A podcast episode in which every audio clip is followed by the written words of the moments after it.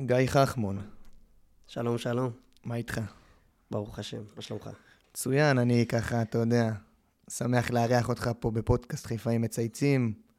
בקרוב התוכנית שלך תעלה, אז הפודקאסט שלנו גאה שאתה חלק ממנו עכשיו. זכותי שלי, תודה רבה. והרבה זמן אני שומע ממך שאתה רוצה לבנות ממש אה, תוכנית, פודקאסט, שמדברת על הנושא שהכי בוער לך, שזה נושא השוערות. כן, אמ, יש לי איזו תחושה כזאת שהנושא הזה הוא נופל לפעמים בין הכיסאות, ולא לא נותנים לזה את הדגש הדרוש, אמ, כמו שאני חושב שצריך אה, להיראות. אה, ואני חושב שפודקאסט של שוערים זה משהו שאין אותו בארץ, יש אותו בעולם. אני מאזין לכל מיני פודקאסטים ברחבי העולם, אה, בארצות הברית ופודקאסטים אירופאיים, ואני חושב שהגיע הזמן שמישהו ינגיש את הדבר הזה. יש כל כך הרבה מידע וידע וכל כך הרבה תחומים ש, שקשורים ל, לעולם השוערות, שחשוב שגם מאמנים ישמעו אותם, גם שחקנים ישמעו אותם, גם אבות, הורים של ילדים ישמעו אותם. אתה יודע מה, גם הורים של, של מי, שהם לא שח, מי שהם לא שוערים, דווקא של שחקנים, שפתאום אני שומע במגרשים, אה, תבעט לו הוא גמד, או הוא לא יודע, אין לו מושג, תראה איזה חלש. אז כאילו, זה משהו שהוא חורה לי, וכאילו, כן, חשוב לי להראות גם את הצד השני, את הצד הזה, את הצד הזה של עולם השוערים. אז רגע, בוא, בוא נחזור טיפה אחורה. אתה היית שוער כל החיים שלך, אנחנו מכירים מגיל אה, צעיר, אני זוכר אותך שוער, אני זוכר אותך גם אה, מאוד אה, רציני במה שאתה עושה, אף פעם, אתה יודע, לא לוקח אה, משהו כמובן מאליו, תמיד נותן ערך, והיום אתה הגעת רחוק. היום אתה מאמן בליגת העל, בהפועל ירושלים, שזה מועדון אה, נפלא ואיכותי ומקצועי ברמה הגבוהה ביותר. אז בוא ככה, תספר איך הגעת לזה. אז כמו שאמרת, אנחנו באמת מכירים מגיל מאוד צעיר, אה, וזה כיף אה, לעשות את השיתוף פעולה הזה דווקא איתך. אה, באופי שלי אני כן, בן אדם שאם אני עושה משהו, אז אני עושה אותו כמו שצריך. אני לא אוהב לעשות דברים על הדרך. והתחלתי להיות שוער. אמ, בגיל מאוד צעיר, באזור כיתה ד', ה', אמ, ובאיזשהו שלב, בגיל 14-15, אמ, עשיתי בדיקת חיזוי גובה, בדיקת כף יד. וראיתי ש... שאני אהיה במקסימום מטר שבעים ושבע, והבנתי שהחלום נגוז. אני זוכר את אותו יום שכל היום העברתי ב... לבדוק אה, באינטרנט גבהים של שוערים, ואם יש איזה שוער שהוא יהיה ככה, שהוא משחק והוא בגובה, בגובה מטר שבעים ושבע, כמו שהיה כתוב לי והכל, וראיתי שבקושי יש, וקצת היה קמני, אם אתה זוכר, מאספניול, והיה קצת שוערים שהם אה, יחסית נמוכים, אבל כאילו הבנתי ש, שזה צריך להיות ממש חריג כדי שאני אגיע לטופ לבל, וברגע שהבנתי שאין את זה, אז כאילו הרגשתי את הריק הזה, ולא לא ידעתי איך למלא אותו. ועם הזמן אה, המשכתי לשחק, נהניתי מזה מאוד, ועדיין המשכתי עם הרצינות שלי, כי זה חלק ממני.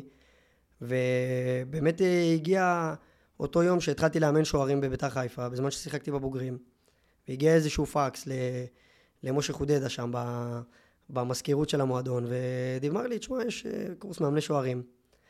אה, ומשם הדברים התגלגלו, הגשתי מועמדות, אה, ראיתי שהקריטריונים שלי לא בעדי, בכל זאת, מה שיחקתי בליגה ג', ליגה ב', אין לי איזה ניסיון עבר, אני לא איזה שוער בכיר, לא, לא הייתי בליגת העל, לא, אפילו לא בליגה לאומית, וגם לא במחלקות נוער בחירות. אז uh, ראיתי שהקריטריונים לרעתי ועשיתי שיחת טלפון לרכז של הקורס. אמרתי לו, לא הכרתי אותו באותו זמן, קוראים לו חן עבדו, אמרתי לו, תשמע חן, אתה, אתה חייב לקחת אותי לקורס הזה, אני, אני חייב להיות חלק מהקורס הזה. כאילו, מה שאתם הולכים לעשות בקורס, אני עושה יום יום בבית. כאילו, אני בא, צופה בווידאו של שוערים, ומנסה ל- ל- לראות, ואני זוכר את עצמי, רואה משחקים של ליגה גרמנית, פותח אקסל, מחלק את האקסל לכמה אגרופים, כמה עדיפות, כמה זה, כמה זה, ומתחיל לכתוב תוך כדי. כאילו, לאף אחד, כדי לעצמי, אבל מעין סטטיסטיקות, לראות מה קורה יותר במשחקים, כל מיני דברים כאלה. אה, ולמזלי, הצלחתי להתקבל באמת לקורס הזה ולעבור אותו בצורה טובה, ולאחר מכן להגיע באמת להפועל רמת גן, אה, למחלקת נוער שם, עברתי לגור במרכז, לא תכננתי לעבור מחיפה, תכננתי לגור במרכז, ואז עברתי לגור במרכז, ומוצא את עצמי דירת חדר בקושי, חצי חדר, אה, אבל עושה את מה שאני הכי אוהב בעולם. אה, נרשמתי גם ללימודים שם, שהתחלתי ללמוד בגורדון, ועכשיו אה, למדתי בלווינסקי, סיימתי כבר את התואר, ברוך השם, אבל למדתי מורה לחינוך גוף... מורה לספרות ותנ"ך, לחינוך של על יסודי, ו... ובעצם ככה התחלתי להתגלגל. משנה לשנה ראיתי באמת ש... שאני נהנה להשקיע בזה, שאני נהנה לחקור את התחום הזה, וזה מעין מנטרה שלי. אני מאמין שכל בן אדם בעולם צריך לעשות מה שהוא אוהב, כי דרך זה הוא יגיע למצוינות במה שהוא, במה שהוא אוהב, ודרך מצוינות אתה תבוא על שכרך.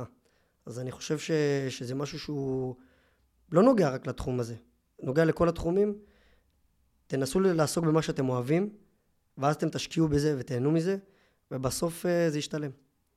אז אה, אתה גם אמרת לי מקודם שקודם כל כמה טוב לשמוע ככה שיש אנשים בספורט הישראלי ובפרט בכדורגל שלוקחים את, ה, את המקצוע שלהם למצוינות.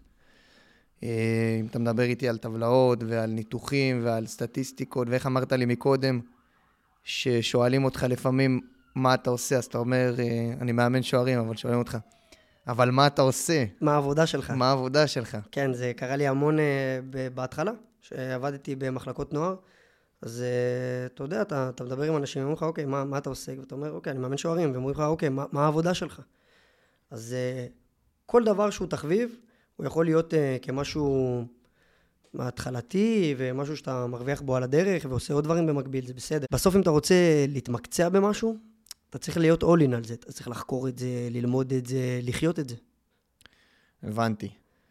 אוקיי, אז אחרי שככה עשינו את ההיכרות, ו... ובאמת אנחנו מבינים פה שהעניין של השוערות זה משהו שהוא מרכזי בחייך, איך אתה עכשיו מנצל את זה ומעביר את זה, בעצם את הידע שלך, את כל ה... מה ש... שלמדת לאורך הזמן, איך אתה מעביר את זה הלאה, בעזרת הפודקאסט? קודם כל, אני עדיין ממשיך ללמוד. כל הזמן. כל הזמן חוקר, כל הזמן מנסה ללמוד עוד, לצבור עוד ידע, אה, בין אם זה מאנשי מקצוע, משוערים עצמם, אה, אה, אנשים מתחומים אחרים, אפילו מענפי ספורט אחרים. אני מנסה לשאוב דברים ורעיונות שאני יכול להשתמש בהם. אבל אני חושב שבזכות פודקאסט כזה, אני יכול להביא אורחים מעניינים, בין אם זה שוערי עבר, שוערים בהווה, שוערים צעירים, לא רק שוערים, שופטים, פיזיותרפיסטים, פסיכולוגים, מאמני כושר.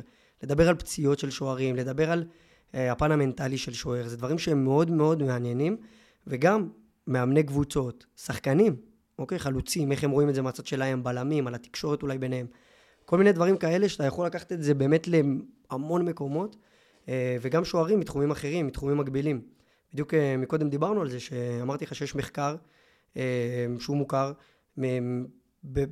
בשיתוף פעולה של כמה אוניברסיטאות בארצות הברית, ובעצם שם אומרים ששלושת התפקידים הכי קשים בכל ענפי הספורט עם כדור בעולם, אז הראשון זה קווטרבק אה, מפוטבול, והשני זה שוער כדורגל, והשלישי זה שוער רוקי. אז יש פה משהו. יש פה משהו שהוא מאתגר בפן הקוגנטיבי, המוטורי, ה... בהכל, ובעצם על זה אני רוצה לדבר, זה אני רוצה להביא אה, אל הפרונט. ובעצם כשאתה מדבר על הדברים האלה, אתה יכול, כשאתה מביא שופטים, מדברים על החוקה, על איך מתייחסים לשוערים, אתה יודע, עכשיו יש את הקטע הזה שרואים הרבה שחקנים קופצים עם שוער בחמש, ופתאום לא שורקים על זה. ופעם זה כאילו היה הבנקר. כל כדור ששחקן קופץ עם שוער ונוגע בו בחמש, פאול של שוער. ופתאום זה השתנה. או לדוגמה, עכשיו אסרו על שוערים לעשות טרשטוק במהלך פנדלים. ידעת את זה? לא, לא ידעתי. שוער, אה, היום אם הוא עושה טרשטוק במהלך פנדלים, הוא יכול לקבל צהוב מהשופט על זה. על זה שהוא מדבר, על זה שהוא מראה לאן הוא הולך לזנק, או כל מיני דברים כאלה. מאז אה, הגמר המונדיאל, הכניסו כזה חוק חדש. אז כל הזמן יש חוקים שמגבילים את זה.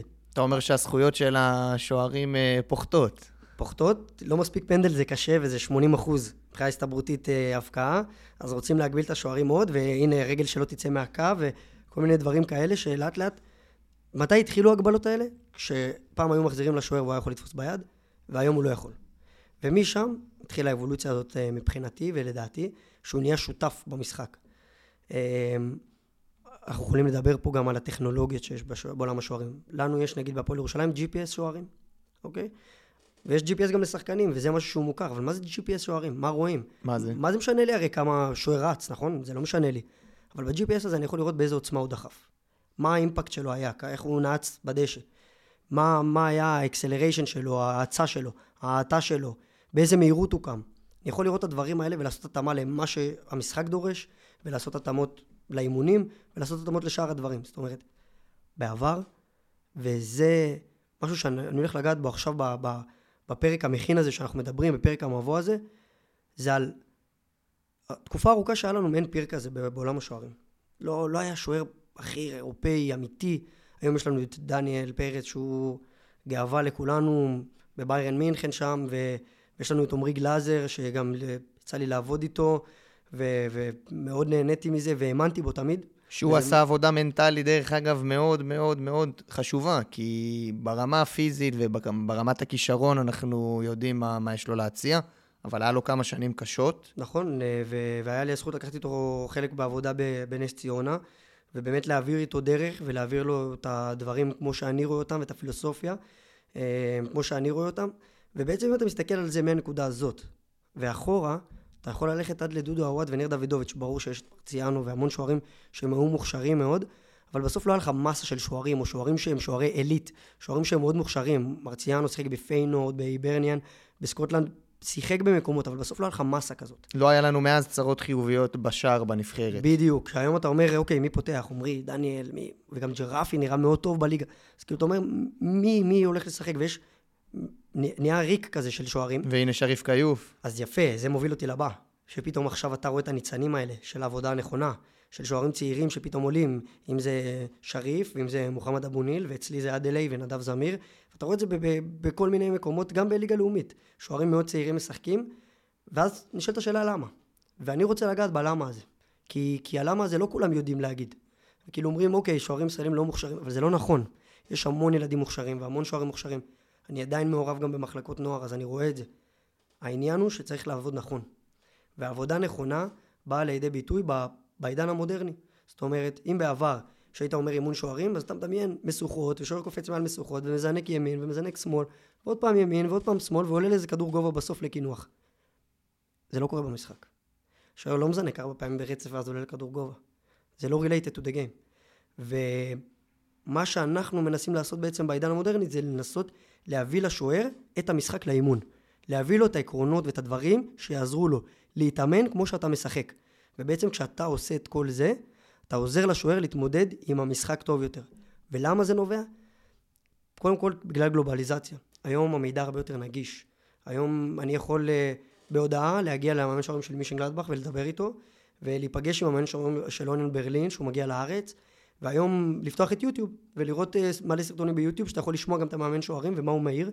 כי בסוף לראות תרגיל ולעשות קופי פייסט זה לא שווה. זה לא תיאוריות, אתה באמת עושה את זה. נכון. אתה באמת בקשר עם uh, הרבה מאוד מאמני שוערים בעולם. כן, גם בעולם, גם בארץ. Uh, כאילו כשנכנסתי לתחום הייתה לי תחושה כזאת שכאילו כל מאמן שוערים שומר את הקלפים צמוד לחזה.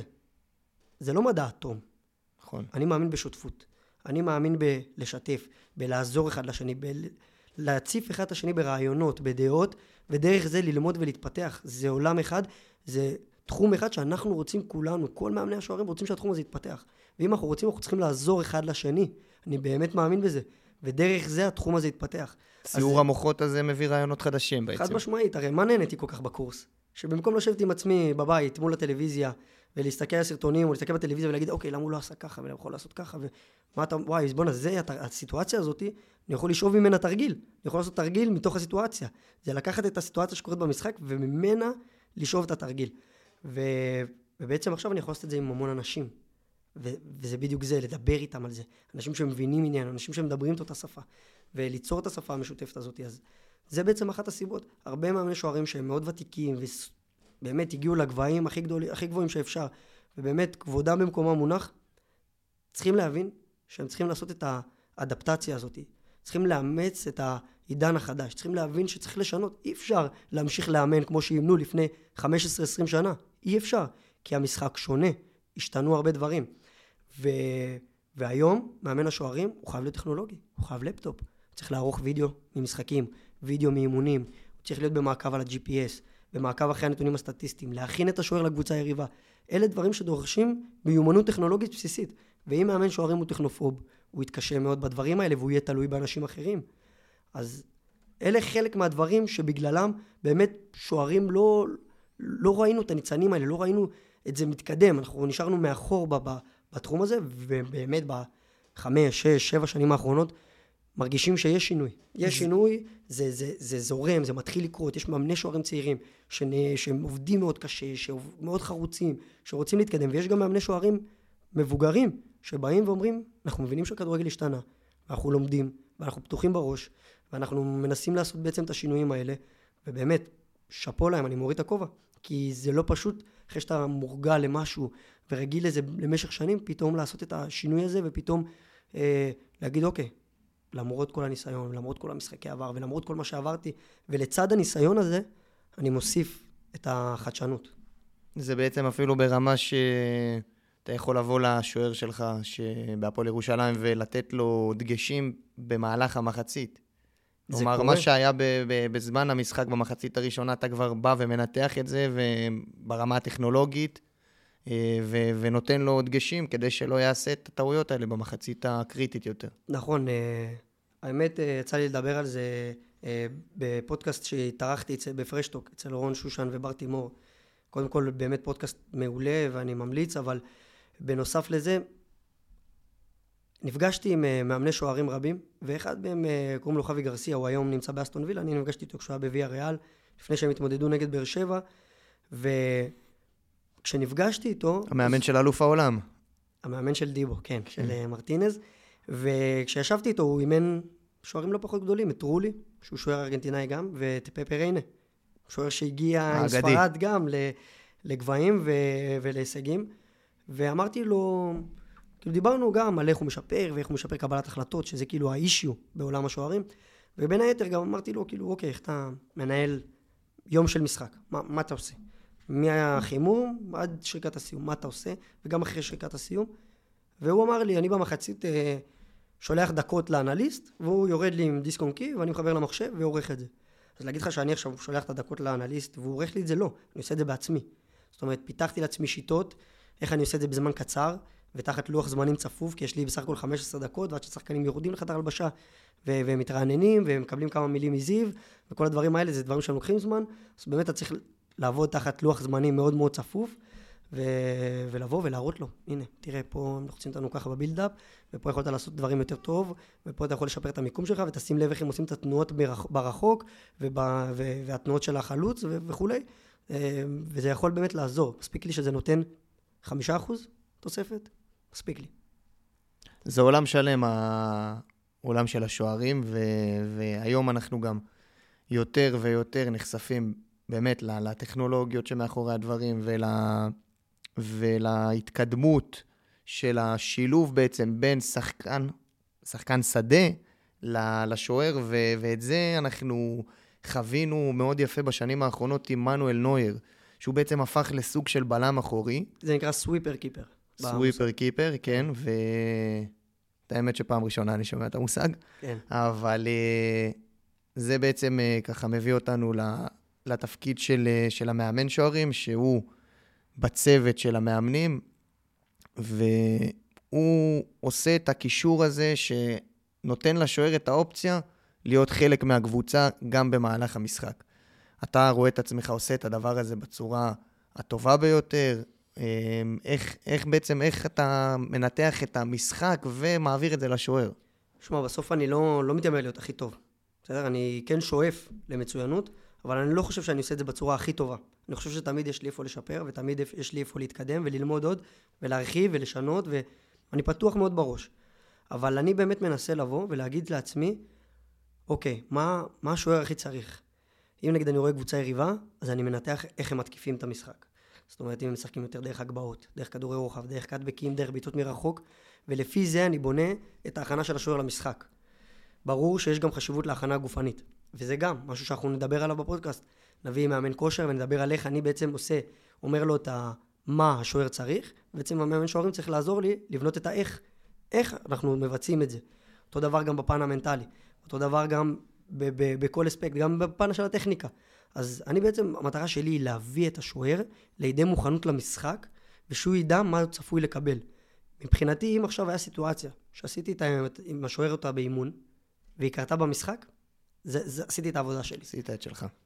אז ככה, לפני שאנחנו מסיימים את הפרק מבוא המאוד מעניין שהיה לנו, אני רוצה שתיתן לנו אה, טריילר, סקירה קצרה על מה אנחנו נדבר בפרקים הבאים. אה, ככה בראשי פרקים, שבאמת הקהל שלנו יהיה מוכן, שידע לאן הוא הולך, וכמובן אה, יבין את הערך. זה, זה מאוד ורסטילי, אנחנו נדבר, אה, כן, זה יהיה פודקאסט שהוא מקצועי, הוא כמובן יזלוג גם לגוונים אחרים של הכדורגל. אה, אנחנו נראה אה, וידאו של שוערים מהעולם, אנחנו ננתח אותם, הם אחר כך יעלו ברשתות החברתיות, כדי שמי שמאזין לנו, הקהל שמאזין לנו, יוכל בעצם להתחבר אליהם ולראות את זה ולשמוע את דעתנו, ונשמח גם לשמוע דעות של מי שיאזין לנו. אנחנו נביא שופטים, נדבר על השיפוט, על כל מיני חוקים כאלה ואחרים, על אבולוציה של המשחק. אה, נביא פיזיותרפיסטים, נדבר איתם על פציעות ספורט, נביא מאמני שוערים מהעבר, הם ידברו איתנו על מה הם היו רגילים ומה היום קורה. אה, מאמני שוערים בהווה, מאמני שוערים צעירים. נדבר על מחלקות נוער, איך בונים מחלקת נוער. מה שוער צריך במחלקות נוער, מה שוער צעיר, צעיר צריך. איך מגדלים את השוער הבא. איך מגדלים את השוער הבא, איך... נביא אולי או אפילו הורים של שוערים, שידברו על איך זה לגדל שוער. מה, מה הם אומרים לו אחרי משחק רע, אחרי משחק טוב, אם צועקים מהיציאה, לא צועקים מהיציאה. נביא חלוצים, איך הם רואים את השוער מהצד השני. בלמים, איך הקשר שלהם עם השוער. אמ, נוכל להביא אנשי טכנולוגיה, שיגידו לנו איך אנחנו משלבים את הטכנולוגיה בעולם השוערות. באמת, זה עולם שלם שאנחנו יכולים לקחת אותו כמעט לכל כיוון, מאמנים, מאמנים צעירים, מנהלים מקצועיים. אנחנו ניקח את זה לכל תחום שנוכל לתקוף את זה, ובאמת ננסה להעניק למאזינים קודם כל גם כלים שיכולים, שהם יכולים להשתמש בהם, ודבר שני, גם הצצה למאחורי הקלעים. ומי כמוך יודע לעשות את הדברים האלה, על הצד הטוב ביותר. תודה רבה. אז היה נעים, ואנחנו ניפגש. ואתה יודע, התוכנית שלנו פה הולכת אה, להיות אה, אולי תוכנית עולמית. אה, בעזרת השם נעבור לאנגלית. כן. יאללה, גיא, שיהיה לך המשך יום נעים. תודה רבה.